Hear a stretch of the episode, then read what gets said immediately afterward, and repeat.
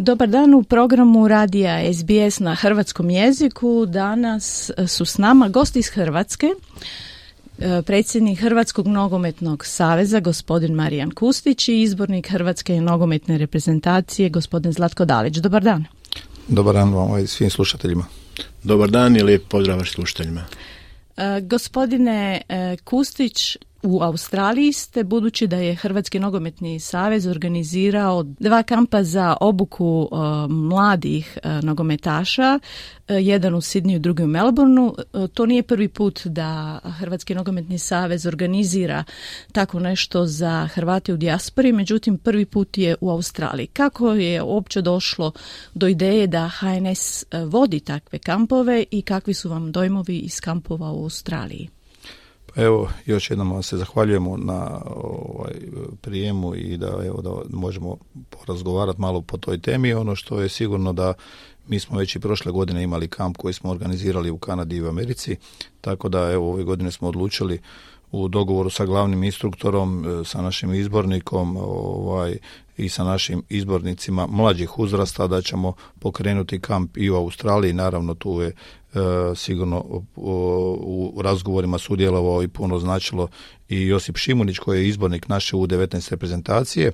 Tako da sigurno da je naš cilj e, raditi i dalje ove kampove i pokazalo se ove sad i u Sidneju i sad naravno ovdje u Melbourneu da će kroz ove dane i u Sidneju u Melbourneu proći oko 250 djece što je uistinu jedan e, veliki broj i to nas jako veseli i sigurno da ovaj mi kao Hrvatski nogometni savez ćemo i dalje na tome raditi iz godine u godinu i mislimo da je to jako dobro. Naravno da ima interesantne i djece ali naravno ono što je i, i u svemu tome uz ovaj sportski dio je bitno da evo osjete i ovaj e, jedno zajedništvo da smo svi tu skupa i naravno da se da smo uistinu sretni evo i, i ponosni da smo ovdje u Australiji. Gospodine Dalić, radite li vi s djecom u kampovima ili samo nadgledate? Evo još lijep pozdrav svima i hvala na pozivu. E, moja uloga je sad samo da nas gledam i budem podrška e, našim ljudima koji su tu, da svi skupa to lijepo organiziramo, odradimo i jako lijepo je to kad imate u kampu oko 120 djece što je bilo u Sidneju, isto tako u Melbourneu, jedna lijepa stvar i lijepo je kad se svi skupa Hrvati slože, udruže, budu zajedno i kad naprave ovako lijepu priču. Ja sam došao da dam podršku i da zahvalim na ome svemu što svi Hrvati u dijaspori, Hrvati u Australiji pružali hrvatskoj reprezentaciji i mislim da je to ono što je najvrijednije od svega toga, to zajedništvo i da mi svi damo svoj obol ovim kampovima. Jeste li u nekom od ova dva kampa uočili nekog novog Šimunića, australskog Hrvata koji će igrati u budućnosti za reprezentaciju? Pa bili smo u kampu u Sidneju gdje je bilo zaista interesantne djece i naši treneri koji su došli iz Hrvatske su zapisali nekoliko dječaka. Ono što je jako važno da će svi oni koji su interesantni, koji su dobri, koji su kvalitetni doći u Hrvatsku u travnju mjesecu na jedan turnir koji se organizira u Vukovaru, Hrvatski nogometni savez ga organizira i dobit će prigodu da tamo nastupe, da vide Hrvatsku, da vide Vukovar i da budu sudionici toga turnira i tu ćemo zaista još napraviti selekciju, ali mislim da je to jako lijepo i da kroz ove sve godine unaprijed ćemo naći novih Šimunića, ne samo jednoga i da je to dobitak za hrvatski nogomet. Gospodine Kustiću, je li to tajna uh, uspjeha hrvatske reprezentacije tijekom posljednjeg uh, svjetskog nogometnog prvenstva gotovo svi strani novinari u Australiji posebno su stalno izvještavajući o rezultatima Hrvatske isticali veličinu zemlje, odnosno broj stanovnika u Hrvatskoj. No, reprezentacija je izrazito uspješna imaju li ovakvi pripremni kampovi ulogu u tome? Pa definitivno ovo je jedan kontinuitet koji e, se radi u Hrvatskoj, u Hrvatskom nogometnom savezu, naravno i kroz rezultate reprezentacije. Naravno da su tu ovaj najveće zasluge igrača i izbornika Zlatka Dalića i njegovih e, ljudi u stožeru koji s njim rade. E, naravno s naše strane kao nogometni savez je bitno osigurati jedan mir i, i ovaj najbolji uvjeti što možemo ovaj omogućiti našim igračima izborniku što naravno i radimo. Ono što je sigurno bitno da, evo, rekli ste, sad ste napomenuli Šimunića, bilo još e, igrača koji su igrali za hrvatsku reprezentaciju, ali živjeli su izvan Hrvatske, ali definitivno e, ja bih rekao da e, to jedno domoljublje, zajedništvo, vjera koja, koja postoji kod nas je sigurno jedan veliki motor i, i, i pokazatelj da samo na taj način se mogu napraviti dobri kvalitetni rezultati, naravno sa dobrim radom. A što se tiče samih selekcija, definitivno da u nekom periodu ako iznjedri se jedan ili dva igrača da je to jedan veliki uspjeh, ali bit cijele priče je da evo što je rekao Zlatko da je došao dati ovdje podršku da e, i naša djeca i naši ljudi koji žive e, u dijaspori da osjete da smo mi ipak svi zajedno ovdje. Oni su nama jedna velika podrška prilikom naših utakmica. Naravno da i mi želimo pokazati da smo i mi ovdje s njima i naravno pogotovo kad su u pitanju i sama djeca i naravno da i djeca osjete od kuda su i od kud su im korijeni, a naravno ako Bog da da i neko se isfiltrira što bi rekli i danas sutra zaigra hrvatsku reprezentaciju. E, gospodine Dalić, rekli ste kao i gospodin Kusić da je ovaj posjet na neki način uzvraćanje potpore. Na koji način ste vi svjesni te potpore, konkretno Hrvata iz Australije i što to znači u trenutku dok igrate velike e, mečeve? Pa nama je jako važna podrška naših navijača i gdje god mi igramo, ona je ogromna, ona je brojna. Sad u Kataru nije bilo brojna, jer zaista put je bio dalek i nedohvatan za neke ljude koji bi inače bili zbog skupoće, zbog doljine puta i uglavnom je u Kataru bila naša dijaspora. I puno ljudi je bilo za Australije u Kataru koji je bilo za hrvatsku reprezentaciju, a i mi gledamo i video, isječke, internet pratimo i znamo što se dešava i koliko se ljudi okupilo i u Sidneju u hrvatskom domu i ovdje u Melbourneu koliko je njih navijelo, koliko je bilo zajedno, iako je tu kod vas bio dva ujutro ili četiri ujutro, svi su bili budni, navijeli su, uživali su i to je ono što nama jako puno znači i mi to cijenimo. Vaši domaćini e, za ove kampove koje održavate za mlade nogometaše su Sydney United 58 e, i Melbourne Knights. E, znam da ste naravno u bliskom kontaktu s ljudima iz tih klubova. Jeste li od njih, gospodine Daleć, uspjeli čuti kako je organiziran nogomet u Australiji, što se tiče e, liga, natjecanja i kako vam se to čini jer oni imaju često velike primjedbe, oni bi željeli da bude sličnije europskom sustavu natjecanja.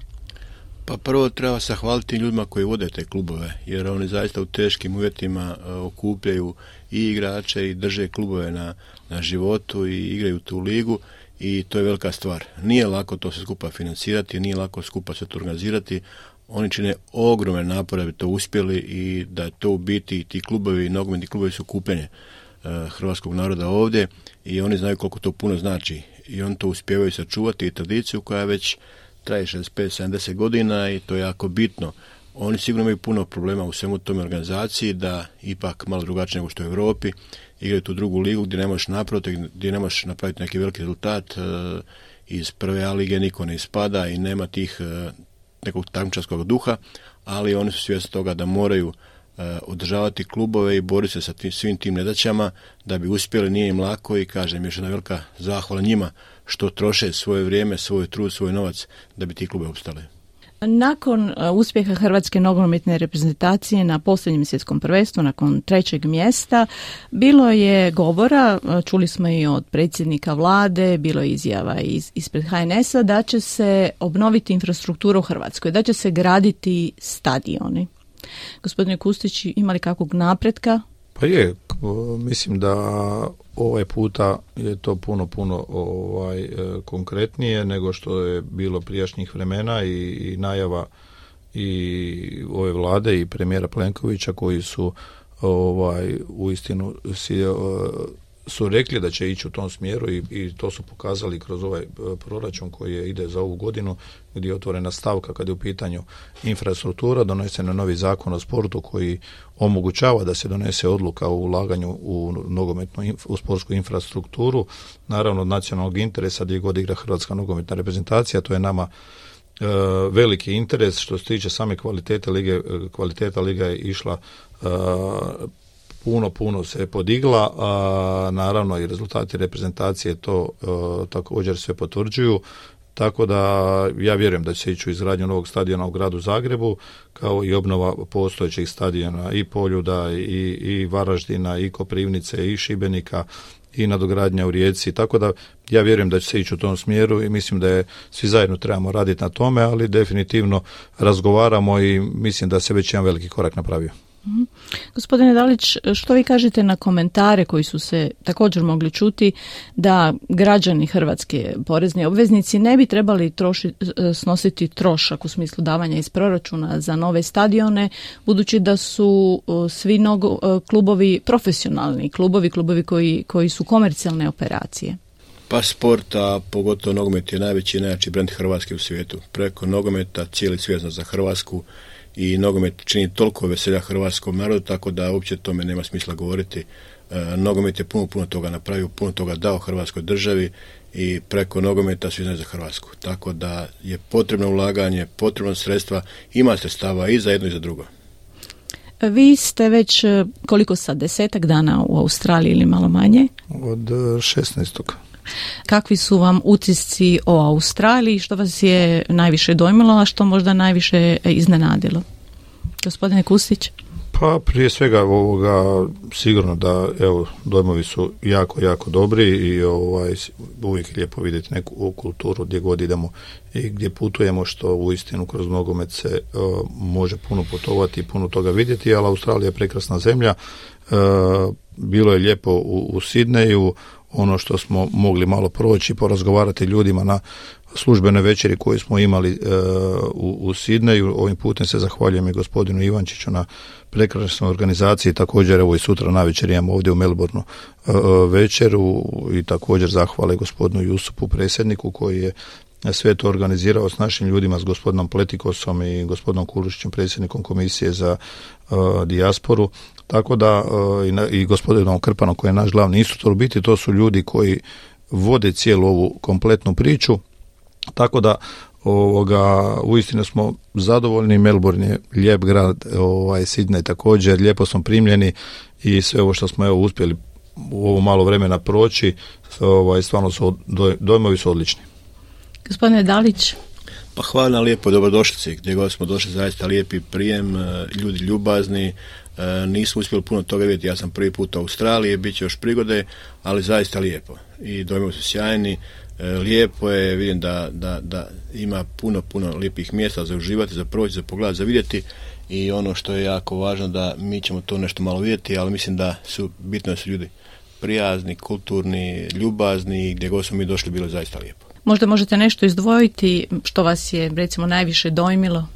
Pa dobro, bili smo u Sidneju pa smo išli malo brodom pa smo pogledali sve uh, ovaj morski dio i sa mora gledali Sidnej što je prekrasno zaista i prelijepo opera most, uh, to smo prošli vidjeli što je simbol nekako Sidneja. Uh, ovdje u Melbourneu ćemo tek još malo proći, zaista lijepo, ugodno i ono, jako se lijepo sjećamo ovdje. Jučer ste u Melbourneu bili e, gosti e, naše tenisačice Done Vekić, gledali ste njen meč, na, a to je bio meč četvrtog kola, ona se sad plesirala u četvrtfinale, njen najbolji rezultat u, u Australiji. Kako je došlo do toga da, da gledate taj meč, gospodine Dalić? Pa mi kad smo došli znali smo da se igra Australian Open i da je turnir u Melbourneu i tražili smo prigodu da dođemo i ispalo lijepo da je se Dona plasirala pa je bio taj meč kad smo mi tu Nažalost, e, Čilić ne igra, parovi su nam ispali, tako da je ona ostala jedina koja je u konkurenciji. E, preko našega Petra Krpana nas je pozvala, mi smo rado prihvatili taj poziv da budemo na meču, da budemo podrška. Evo, zaista lijepi meč je bio, malo je bio neizvjestan, mi smo na to naučili da gdje god mi budemo, igramo da je to neizvjesno. Ona ga je pobjedila i sve čestitke, ostvarila je veliki uspjeh, ušla je među osam, a mi ćemo biti njoj podrška i kad igra među osam. Da, u tenisu je potpuno drugačije nego u, u nogometu, bez obzira na svu potporu i sav tim, na kraju je jedan igrač ili u slučaju parova maksimalno dva na terenu, sve je na, na njenim uh, ramenima. Vi često, gospodine Dalić, ističete zajedništvo. Ne samo kao komentar svoga uspjeha reprezentacije, nego općenito stalno govorite o zajedništvu. Što to za vas znači? Možete li malo pojasniti jer to više onako zvuči kao recimo jedan politički slogan? Pa ja se ne bavim politikom, mene politika ne zanima, ja samo gledam da za dobro hrvatskog naroda, e, za hrvatske reprezentacije nama je taj jedan, jedan ovaj, naš zaštitni znak u reprezentaciji obitelj obitelj zajedništva. I mi bez toga ne bi napravili rezultat. E, kad to govorim, mislim na cijelu priču koja vlada kod nas u nogometu, počeo od ljudi koji vode Hrvatski nogometni savez, pa od igrača, pa od stožera, uh, vlada na veliko zajedništvo. I to je naš rezultat. Mi bez toga ne bi to napravili i ono što je jako bitno i potrebno to zajedništvo na cijeli hrvatski narod. I to se pokazalo uh, i na dočecima i u navijanju koliko Hrvata stoji za nas i naše reprezentacije i da u to vrijeme kad Hrvatska igra da je zajedništvo ogromno i ovdje kod vas u Australiji i u Kanadi i u Americi gdje god ima Hrvata oni se okupljaju, budu zajedno, navijaju i to je bitno jako naglasiti i to je ono što mi želimo da se ne dijelimo, da ne primimo razliku, da mi znamo e, što su naše vrijednosti, za njih e, radimo, za njih živimo i meni zajedništvo jako bitno jer jednostavno čovjek sam kao pojedinac ne može ništa puno napraviti tenis je specifičan, to je samo sportski dio gdje igra čovjek sam za sebe, ali ukupna priča je bez e, e, truda svih nas, bez zajedništva nema ništa. Tako da je teško sačuvati to zajedništvo, vrlo lako ga je pokvariti, počevi od obitelji, od prijatelja, od, od e, momčadi, to se lako uništi, ali sačuvati i okupiti ljude je jako teško. A hrvatska reprezentacija to čini i ona okuplja hrvatski narod i to je zajedništvo. Kako vi postižete konkretno u reprezentaciji, riječ je o mladim ljudima, ali već uspješnim, ostvarenim, financijski uglavnom vrlo o, situiranim, znači koji, koji bi mogli imati i druge razloge i druge motive e, i raditi nešto drugo u životu. Kako vi sa svima njima postižete to zajedništvo i, i da vas slušaju? Pa zato što uh, njihov motiv kad dođe u reprezentaciju je sasvim drugačiji nego u klubu. Oni su u klubu zbog ugovora, zbog novaca, zbog svoje karijere, ali kad dođu u reprezentaciju, kad obuku hrvatski dres, njima je motiv sasvim drugo. A motiv je uh, igrati za svoj narod, igrati za svoju državu i biti najbolji. I oni uh, to rade i tu nisu bitni nikakvi novci. Samo jedno domoljublje, jedna vjera i kad oni vide podršku ljudi koji su iza njih, koji su oko njih, oni to daju sve od sebe i svaki od njih daje svoj maksimum u hrvatskom dresu. E, bitno je da smo mi sve skupa u tom procesu zajedno, počeo od ljudi koji nama daju podršku kao stožeru u Savezu, pa mi igračima, e, mi imamo isti cilj. Isti cilj to je igra za naš narod, za Hrvatsku i biti što bolji, što kvalitetni rezultat. I to se ostvaruje i na prošlom svjetskom, na ovome svjetskom sa Liga Nacija i na taj način e, poštujemo druge. Velika stvar je povjerenje među nama koje vlada i među igračima, među savezom, između saveza i nas i stožera, tako da je to jako bitna stvar. I s te strane mi radimo jako dobro i, i to nije ništa slučajno. Dakle, cijela priča se poklopila, napravila se da smo svi skupa zajedno, da vjerujem drugima i da je to među nama povjerenje ogromno i igrači to vraća na najbolji mogući način. Pošto nam niste često gost, iskoristit ću priliku pa ću vam postaviti još jedno pitanje vezano za pojmove koje vi često koristite u javnim nastupima. Kad često pozivate na poniznost i skromnost, to se može učiniti u jednom trenutku kao kontraproduktivno ili kontraintuitivno za sportaše koje treba obodriti da budu uh, samouvjereni, da budu agresivni. Na što mislite? Pa kad govorimo o nekoj poniznosti puno puta imaju drugačiji komentari i drugačiji neka pristup tome, ali to ne znači da ti pocenjuješ sam sebe, da ti ne vjeruješ sebe. E, jednostavno ti moraš vjerati u sebe, ali moraš e, poštovati drugoga. I to je jako važno, respekt prema drugome, nikad niko ne pocijenti i biti miran, staložen, nikad e, ne biti bahat, ohol, jer to vodi krivom smjeru. Treba biti ponizan, smiren, miran, vjerovati u sebe što mi radimo, što mi vjerujemo, ali sve drugo poštovati. I to je najvažnija stvar. E, I ono, mi vjerujemo u to da nikad se u porazu ne ponizimo, nikad se ne u pobjede ne uzvisimo, uvijek smo normalni na nogama, smo smireni smo i ja tako to gledam. Ne gledam način pon, riječ ponizan da si ti sad uh, se pogneš i da priznaš poraz. Ne, mi uvijek vjerujemo u sebe, ali sve tiho, smireno i na taj način uh, smo mi ponizni. Brončanu medalju ste posvetili Miroslavu Čiri Blaževiću. Zašto? Zato što je Čiro Blažević e, prvi koji je napravio sa hrvatskom reprezentacijom uspjeh, prvi koji je osvojio medalju na svjetskom prvenstvu kada je bilo najvažnije za Hrvatsku, kada je Hrvatska se stvorila, kada je trebalo da izađe u svijet i to su napravili vatreni 98. godine i mi smo svi zajedno 20 godina živjeli pod, e, pod tim vatrenima i, i bili smo njihovi taoci, ja bih rekao, ali s velikim pravom, jer stalno se govorilo vatrni 98. bronca, bronca, bronca i oni su pravili sjajnu stvar za Hrvatsku u to vrijeme. Čiro Blažević je čovjek koji je meni puno pomogao u karijeri, koji mi je omogućio neke stvari da ja brže i, i, napredujem i da nešto naučim u životu kao trener i ja sam njemu zahvalan. on je sad u životnoj dobi, kasnoj životnoj dobi, malo je bolestan je i njemu treba podrška i Čiro Blažević je to zaslužio od nas. Dakle, on je taj koji je to počeo, ovaj proces, on je taj koji je svoju prvu medalju, on je taj koji je to napravio, a meni jako puno pomogao. Odlazite li za izbornika Brazila?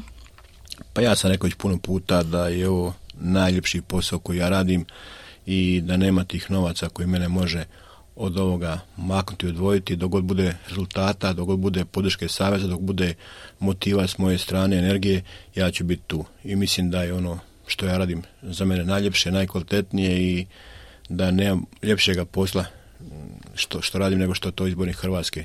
Biti izbornik svoga naroda, svoga, svoje nacije, svojih ljudi je velika stvar. Ja još uvijek imam puno, puno motiva, puno energije to bude. Rekli ste da se za vrijeme svog izborničkog mandata ne bavite politikom. Hoćete li se baviti politikom nakon izborničkog mandata? Ne, ne, to nije moj izbor i ja nisam političar, ja nisam čovjek koji se bavi s tim. E, ja samo volim svoju Hrvatsku, na taj to govorim, komentiram, pričam i samo za boljitak Hrvatske, a politikom se ne, ne mislim baviti. Gospodine Dalić, hvala vam lijepa na vremenu e, koji ste izvojili za razgovor za radio SBS program na hrvatskom jeziku. Hvala i vama. Gospodine Kustić, veliko je bilo zadovoljstvo. Hvala vam, želim vam uspješan e, kamp i u, i u Melbourneu da privedete ga uspješno kraju.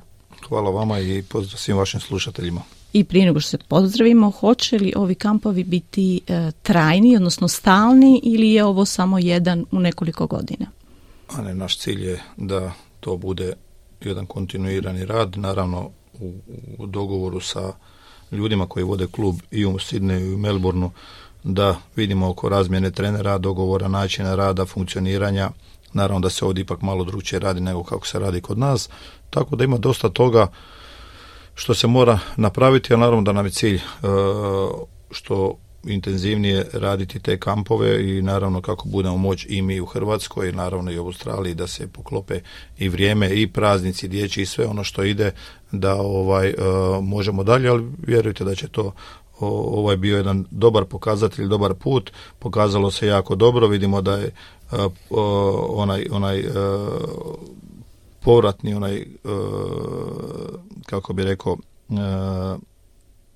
informacija od roditelja, djece, reakcije uistinu su prekrasne, dobre i ja vjerujem da ćemo mi i u budućnosti dalje to raditi. Ono što je sigurno još jedan veliki cilj je da pokažemo uz jednu veliku podršku koju mi imamo od naših navijača ovdje, a to smo vidjeli, uh, pokazivali su nam videa i sve ostalo dok je Hrvatska igrala u Katru koju smo imali ovdje podršku, da i oni osjete podršku da imaju nas ovdje i da ćemo uvijek biti uz njih i naravno evo zato je posebno i jako bitno da je izbornik Dalić ovdje s nama i vidjeli ste jučer reakcije na meču ovaj kad smo bili gledati Donu. Poslije ovaj meča reakciju naših navijača koji su uistinu bili oduševljeni i to toj djeci jako, jako puno znači. Ali ono što je isto bitno, pa ćemo evo i završiti s time da iskoristim priliku kad ste e, govorili o samom zajedništvu svemu, e, naš slogan je obitelj e, u Hrvatskom nogometnom savezu i mislim da se to zna, obitelj, vjera i zajedništvo ide jedno s drugim i to je sigurno ono jedan veliki kotač koji daje vam rezultat, ali mislim da smo mi ako nije, mislim da smo jedina reprezentacija na svjetskom prvenstvu koja je organizirala misu za igrače i vodstvo uh, i, i ovaj stožer prije utakmice i s Brazilom i sa Marokom. S time smo pokazali koliko nam je jako bitna vjera. Pa kad sve ovo stavite, što ste malo prije pitali izbornika, na što vam je on odgovorio, ovaj, kad sve to zajedno stavite, onda naravno da ćete doći i do dobrog rezultata i ovaj evo to je jedan pokazatelj i 2018. i 2022. a ja vjerujem da ćemo evo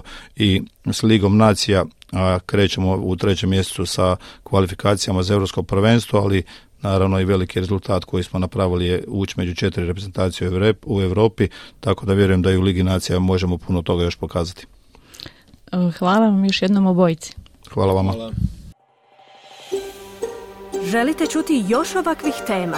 Slušajte nas na Apple Podcast, Google Podcast, Spotify ili gdje god vi nalazite podcaste.